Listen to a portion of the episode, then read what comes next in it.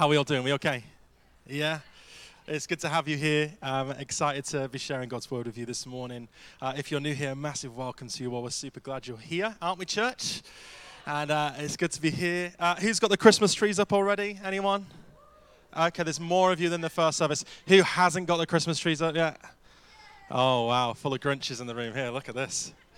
Uh, we've got ours up, um, so you can judge me all you like. That's absolutely fine. Prepare him room. Everyone say, prepare him room. And high five two people and say, prepare him room. Come on, let's do it. Prepare him room. Prepare him room. Prepare Him Room. We've just finished a uh, wonderful event called uh, Prepare Him Room. And uh, last week we had three days of 12 hours of worship throughout uh, Wednesday, Thursday, and Friday. And just beautiful to be able to honor the King. The reason why we did that is because we want to ensure as a church that this Christmas, as we move into all the plans and activities that we have, but we also know that you will have, that the heart uh, of what we want to stay true to is that Christmas is about the birth of a Savior to the world, and his name is Jesus. Amen. And uh, we want to make sure that we do everything possible to prepare him room so that he can have space and room in our lives and in our heart to be able to minister to us, to be able to overflow from our lives. Um, Christmas is in a fascinating season, you know. Um, it is one of the only moments, really, where the whole nation, pretty much, there or thereabouts, um, celebrates what we know is about Jesus. For them, it might be about gifts and presents and materialism, but for us, we know it's about Jesus. But a wonderful opportunity uh, makes itself apparent to us all, where the whole nation gathers together on one day, and we know we have the opportunity to be able to tell them the reason why they're gathering an amazing opportunity for the whole nation to come together to celebrate something that we can say, this is the reason that we celebrate Christmas. It's because we need a Savior, amen? We need a Messiah. We needed someone to come and redeem us and heal us and set us free. And we have found that in Emmanuel, God who is with us, the one who came into the brokenness of the world, a holy God who you think would abstain from the brokenness of humanity, but instead moves towards it because he has a deep love for the world and a deep love for your and my life. That's the reason of Christmas, right? Isaiah chapter 7 uh, puts it like this A virgin will uh, bear a child and a son, and she will call him Emmanuel. God who is with us with us in every challenge, with us in every battle, with us in every twist and turn that this life so often brings. We have a God that has got a name that declares that He is with us in every season and in every moment. Fascinating thought, though, when we look at the, the story of Jesus in the Bible. It's a fascinating thought that the very name given to Jesus, which literally means God being with us, when He first came into this world, we know that nobody wanted him. A fascinating thought that when Mary and Joseph were looking for a room to be able to give birth to the God that wants to be with the people, there was nowhere for these people to lay their head, nowhere for them to go. Everywhere was full, everywhere had no spare rooms, there was nowhere for Jesus to come into. And in fact, homelessness was effectively the avenue that Jesus came into this world. Fascinating thought. Fascinating thought that the King of Kings and the Lord of Lords, the Messiah and Savior of the world, had, had nowhere to go at all. Luke chapter 2, verse 7 says, Mary gave birth to her firstborn, a son. She wrapped him in cloths and placed him in a manger because there was no guest room available for them. The King of the universe, the creator of all the world, the one who was there at the beginning when they spoke life, and out of his mouth came the suns and the moons and the stars the one whose imprint is on our lives as we were made in the image of the triune God. That very God, the one who is the coming Messiah, the Savior, majestic in fashion, full of splendor and holiness and power, when he first comes and enters into this world, no one would take him in. No red carpet rolled out, no palace for the King of Kings to dwell in. In fact, rejection was the first encounter that Jesus had when he came into this earth. Imagine that. Imagine knowing what you and I know of who this baby was, and no one would take him in. Imagine the God, the creator of all the world, in human flesh, and nowhere would open the door to allow him to come in.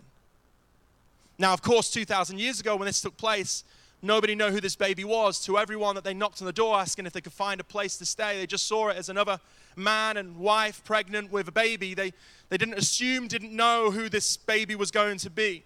They had little idea that in front of them at the very moment in the womb was the, was the Savior, the coming King. They had no idea. But you and I, knowing what we know right now, knowing exactly who Jesus is, knowing exactly that he was in that fashion at that moment, the coming King, the creator of all the world, the Messiah who has set most of our lives free in this room, the one who we worship this morning, the one who we gather around, knowing what we know. Surely, if that was to take place today, we would all welcome him in, right? We'd all open our doors going, oh my gosh, like what an honor it is for Jesus, the baby, to come and be a guest in my home. Come on in. We'd open the doors, we'd literally roll out the red carpet. We would be of reverence and awe, wouldn't we, if that takes place? Surely that's what would happen in our lives. We would we'd prepare him room, right? Or or would we? I guess a better question is, do we? Do we prepare room for, for the one who is the creator of all the world? Do we open our hearts and our lives and our doors to the one who is the savior of our souls? It's a more prominent question to ask when we approach Christmas, right? With all the activities we've got going on, friends, family, food, and presents, and all those things are good things, and we'll enjoy them. But in that moment, are we preparing Him room? It's an interesting question for us to ask ourselves. And I guess this morning, what I, what I want to do is, is I want to look at a letter that Jesus himself, after he had done these things, lived his perfect life, died on, on the cross in brutal fashion for our sins, rose again, lived with the disciples for 40 more days, and now is at the right hand of the Father. After that, he wrote a letter to a church. It's an amazing letter. And in fact, I would say that this letter could be a letter that would be written to the Western church in this day and age. It's a letter that was written to a specific church 2,000 years ago, a letter that holds great importance, and it's from a book that many of you who have been following Jesus for a while probably avoid every now and then because it's a little bit scary. It's from a book called Revelation. An interesting book, Revelation. If you're not a Christian in the room, Revelation's filled with all kinds of prophetic and poetic language, graphic language. And Jesus himself writes, writes a letter to a specific church. And I want us to read this letter today as if he might have been speaking to the Western church that we find ourselves of in this moment. Because the whole point of this letter to this church is speaking about what we're talking about today, which is prepare him room. And effectively, Jesus is trying to get across to this church. He uses graphic and detailed language of a church that might be doing lots of good things, but inside, they're perhaps not preparing him room. Perhaps they've gone off kilter with all their activities and doings, just like Christmas so often is for many of us and they lose the centrality of what the purpose of church is and the purpose of Christmas is, which is to prepare room for the coming King, Jesus, the Messiah of the world. I want to pre warn you before we read this. Some of you will have read this language before, you'll have read this letter before. Um, if you're like me, I read it when I was 16 years old, and it's been imprinted on my heart ever since. It, it scares me a little bit, if I'm honest, when I read it. It's, it's graphic language, and Jesus is speaking about something very, very specific, and here's, here's what it is a lukewarm faith. A lukewarm faith. Put your hands if you've ever read the scripture of, you know, either hot nor cold and lukewarm. Okay, lots of you have. If you haven't, I'm going to help you. And if you have, hopefully help you unpack what Jesus was actually saying, the reason why he used such graphic language. And what I want to do is, as we read it, your eyes are going to go straight to the problem of the letter. But I want to try help you in this moment as we read it to not just see the problem, but to see the promise. How many people know that every problem we encounter, there's often a promise from God uh, beyond it? Every trial we go through, there's a result and a meaning for it behind it. And here Jesus is writing to the church and he highlights a problem within them, but he's more bothered about saying, hey, if you can get past this problem, there's an amazing promise for you to have. I have a suspicion that this Christmas, but even potentially beyond it as we move into next year, the problem, the solution, and the promise that Jesus gives to this church may become apparent in some of your lives, but may become apparent in the Western church as well. Can we read it together? That okay? Brace yourself. It's from Revelation chapter 3. If you've got a Bible, feel free to turn there. And we're reading from verse 14 up to 22. It's going to come on the screen here. Says to the angel of the church in Laodicea. Laodicea is the church that is writing to. It's a specific area. I'm going to highlight that uh, in a little bit as I do some teaching on it. And it says these words These are the words, the Amen, the faithful and true witness, the ruler of God's creation. In other words, this is Jesus' words now to the church. This is a letter that I'm writing to you, and I want you to understand what's happening that you might not be able to see. Verse 15 I know your deeds. You are neither hot nor cold, and I wish that you would just be one or the other. So, because you are lukewarm, neither hot nor cold, I'm about to spit you out of my mouth.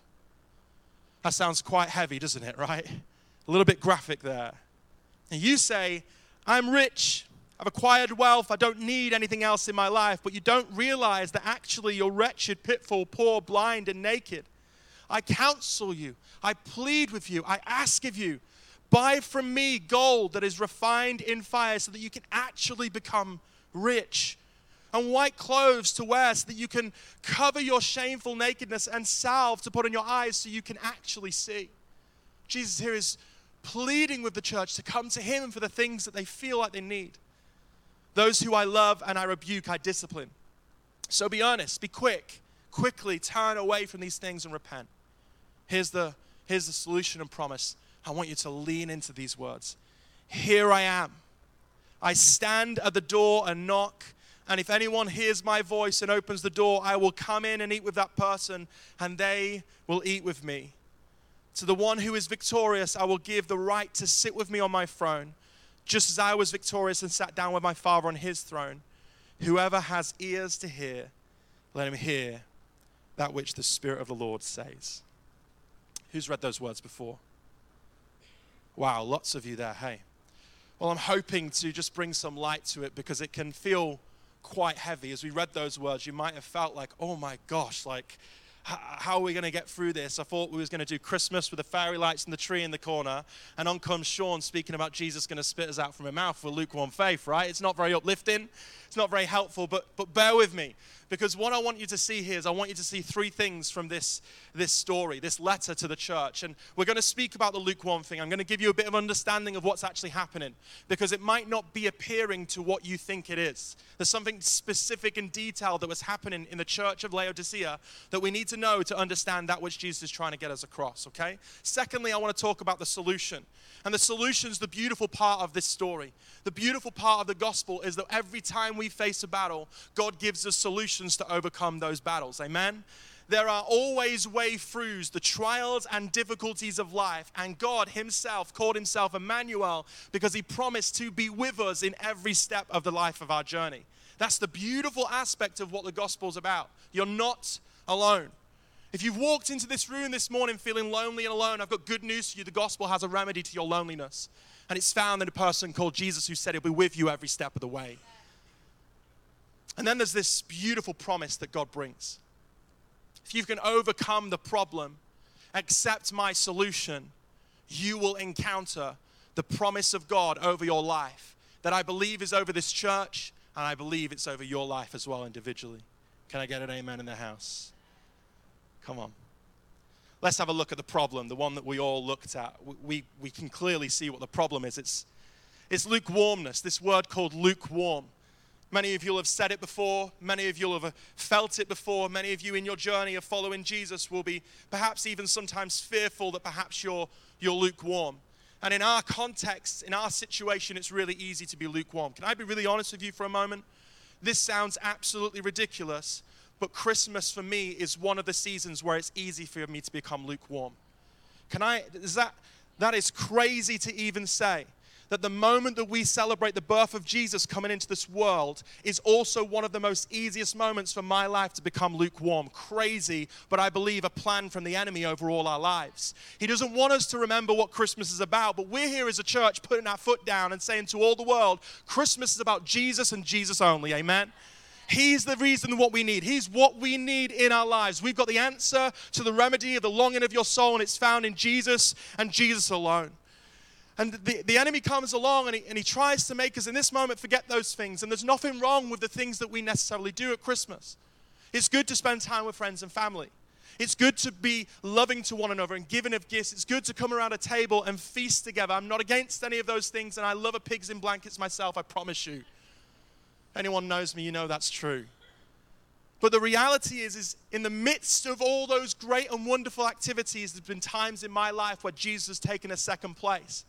And often the reason why he's taken a second place is because I'm tired.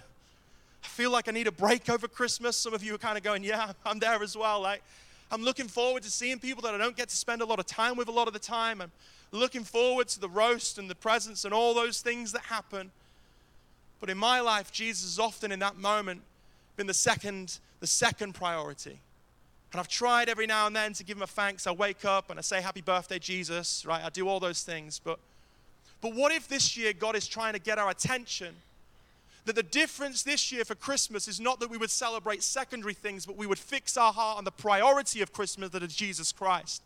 What if he's trying to get our attention once again of saying, This is one of the most beautiful opportunities for you to be able to share with people around your table the reason for Christmas that is Jesus? Well, in order for to do that, we have to get past this problem lukewarmness. I know your deeds. You're neither cold nor hot. I wish you were either one of those.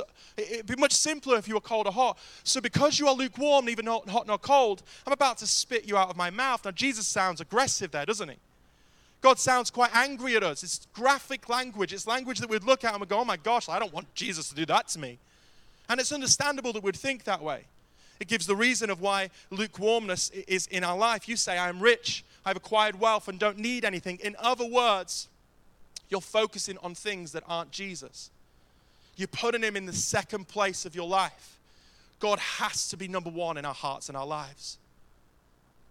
Now, something to really understand this is a specific letter to a specific church, church in Laodicea. Laodicea was actually a really wealthy and rich place. It was an affluent place. It was a city that was known for its financial structures. You would go there and be in awe with all the buildings and everything they were doing with the finances. In fact, the church that Jesus is writing to here, they would appear to be a really, really good church. Can I be honest with you here? You wouldn't think it reading that, but the church was actually doing loads of good things. They were growing. They had the greatest buildings. They had lots of finances. They had lots of people coming through to be part of that church the area itself was really doing well and there was, there was growing um, uh, in, in, their finances and in their community and people were moving to the area because of how good it was but they had one particular problem. The area of this church had one particular problem and here's the problem. They didn't have a water source. Nowhere in the area had water source. Laodicea couldn't supply water to the people that lived there. So, in their innovative thinking and in their ways of trying to combat this, they came up with something that, in my eyes, is a really, really good, good thought and good idea. I want to show you a little map. This is the way it is right now. You could go there and see these places. Laodicea, you can even see the ruins of what I'm about to talk about. It is a real life thing. And just uh, below it is this place called Colossae. And Colossae had this beautiful, beautiful system of cool, refreshing water. You know those moments on a summer day where you just love a glass of water, nothing can quench your thirst just like it. Well, Colossae had exactly that. People would go there to Colossae and they would drink the natural spring, cool water of Colossae, and they would be refreshed almost immediately. And then just above it here, you have Hierapolis. And in this place here, they had beautiful heated water. They had warm springs, and people would travel from afar to go to this place and be in the warm springs. In fact, people felt as they encountered the warm springs of Hierapolis, they would be healed. Healed from all kinds of different things. So people would travel there all the time. And Laodicea, being cutting edge, having finances, they thought, well, this is genius. Why don't we be, build a piping system? So you can find pipes, and uh, uh, literally right now, as you go there, there are remains of pipes that are still in place. And what they did is they built pipes from here to bring the hot, refreshing, healing water of Hierapolis. And then from here, Colossae, all the way up to the north, they built this piping system where this cool, refreshing, uh, refreshing water would come.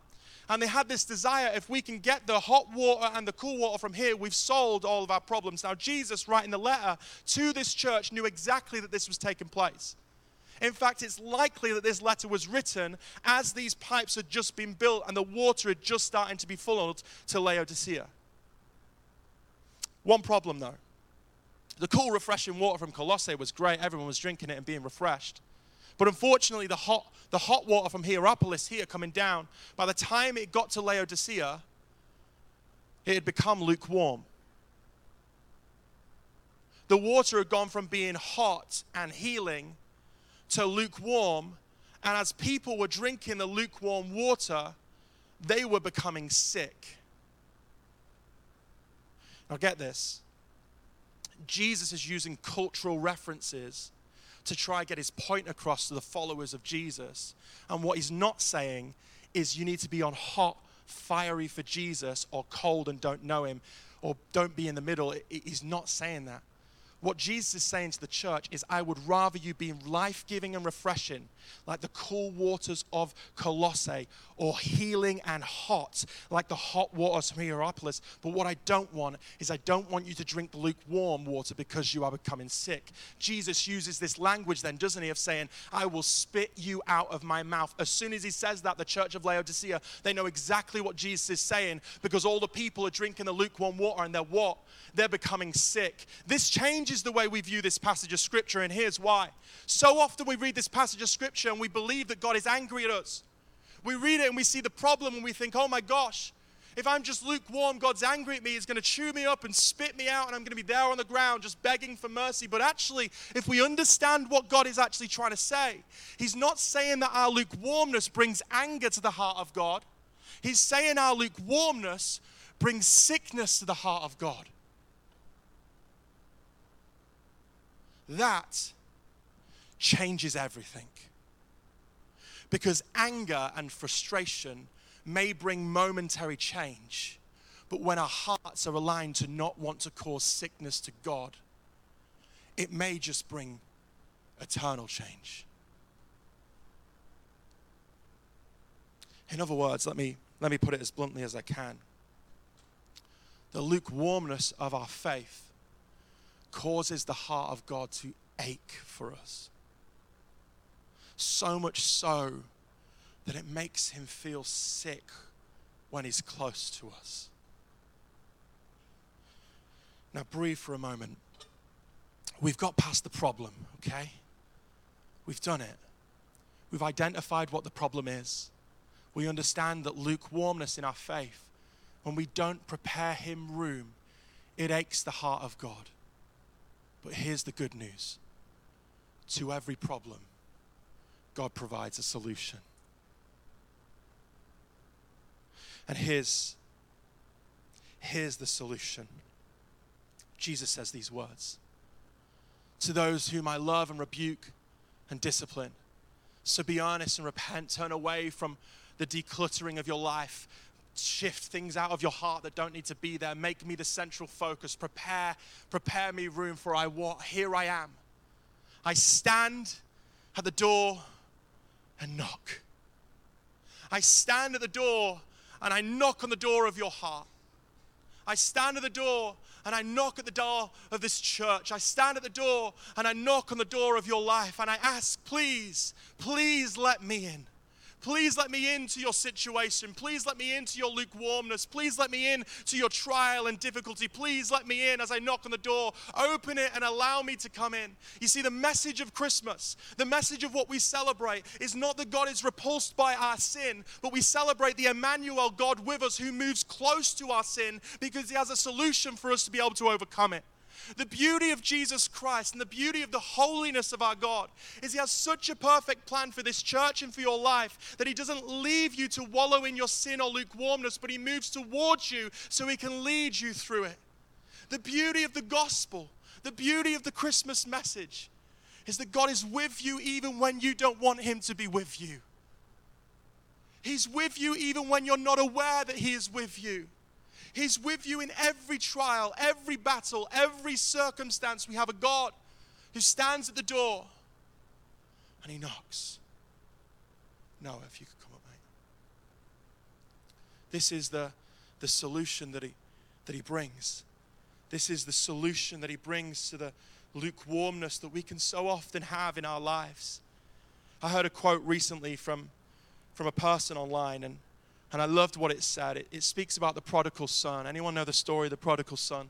Luke chapter 15, and the prodigal son leaves the father's house and leaves the father, and then he, he comes back after he's been in the pig's den and spent all his money uh, partying, and, and Jesus is, is portrayed as the father who welcomes him home with loving arms. And I heard this quote recently that I believe just helps us understand some of these things to do what could be lukewarmness that can come into our hearts at times at, at Christmas. And here's what it says The older brother, anyone remember him in the prodigal son story? The older brother in the prodigal son shows us that we can be in the Father's home and still be far from the Father's heart. The older brother shows us that we can be in the Father's home and still afar from the Father's heart. Activity is a terrible replacement for intimacy.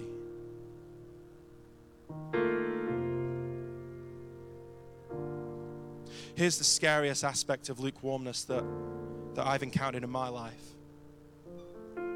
The scariest reality of having a lukewarm faith that's not all in, that's not preparing room for Jesus to come and be with me, that's not got Him as the highest priority in my life, that's not He's my first love, my only love, the one who I desire with all my things. Here's the scariest reality that I found in my life to do with lukewarmness. The greatest concern I have is not that I might just be lukewarm the greatest concern that I have is that I would be lukewarm and not do anything about it. To know that I am afar from the heart of the Father.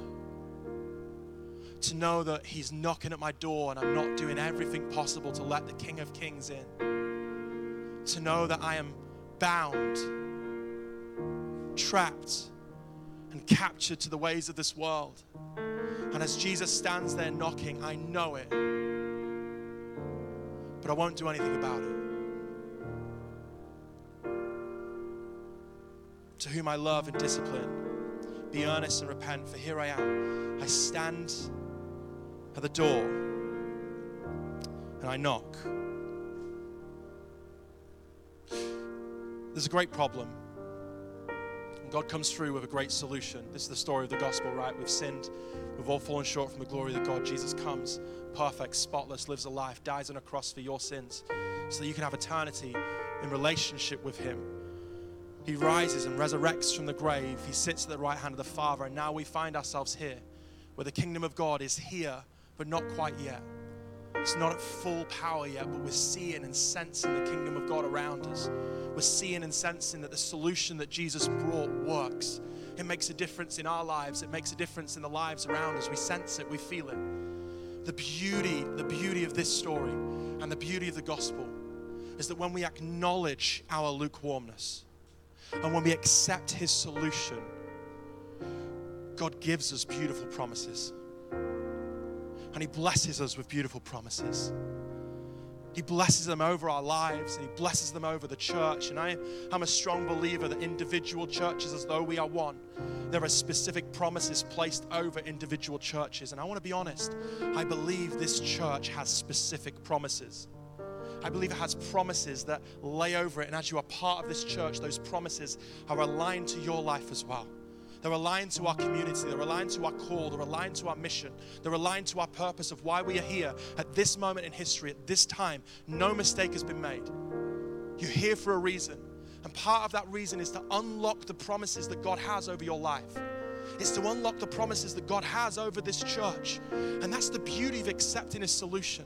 And in this story here, in the story where Jesus comes and identifies the problem, brings the solution, he then goes on to tell us of a beautiful, beautiful promise that I believe is apparent and being made known to us today. And here's, here's the promise it's a greater revelation of intimacy with Jesus. And some of us that might think, oh, well, could have been a bit more, surely, like revival, thousands of people coming to the church, like great speakers and preachers. Could it not be any of any of that stuff? Perhaps it is, perhaps it isn't. But what I'm sensing in my spirit and what I'm seeing taking place in, in people's lives is that God is first revealing to us as followers of Jesus that He has a promise over your life that you would know that He is close. For those that open the door, I will come in and eat with that person and they they will eat with me.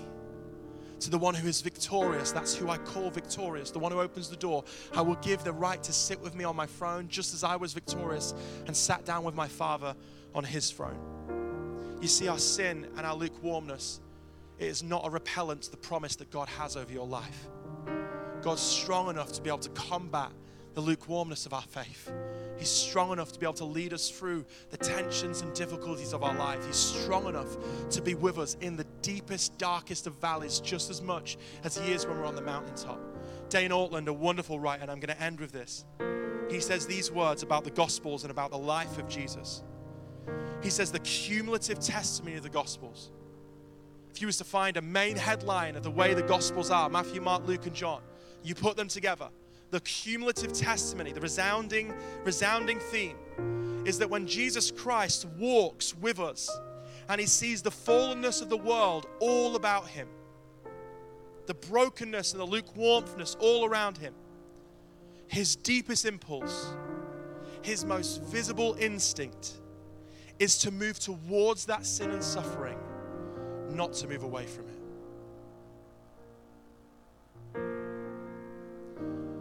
Friends, I want to encourage you this morning that Jesus is knocking on the door of your life and he's asking whether you're going to let him in. He's knocking on the door of your heart and he's asking this Christmas, Will you let me in at the table? And you might have been a Christian for 50, 60 years. And the reality and truth is the same promise and the same solution still rings true. Will you let him in? Will you prepare him room? Will you overcome the problem of lukewarmness? Accept the solution that is knocking on your door and invite Jesus into your table and say, Come feast with me, Lord. Let me sit at your feet. Let me know your heart. Let me know your character and your love. Let me be impacted by the way you see me. Let me know how you view me. Let me know the promises and the details you have over my life. Let me know the purpose and the plan. Nothing else matters. Nothing else matters. Only you. We sing the songs, we know the verses. But the reality is, is it's truthful for our lives this day. Here I am. I stand at the door and I knock. Those who open, I will come in and I will feast with. And they are the people I will call victorious. They are the people that know greater intimacy. They are the people I will bless and strengthen and be with every moment of their lives. All we have to do is prepare Him room. Would you stand with me, church?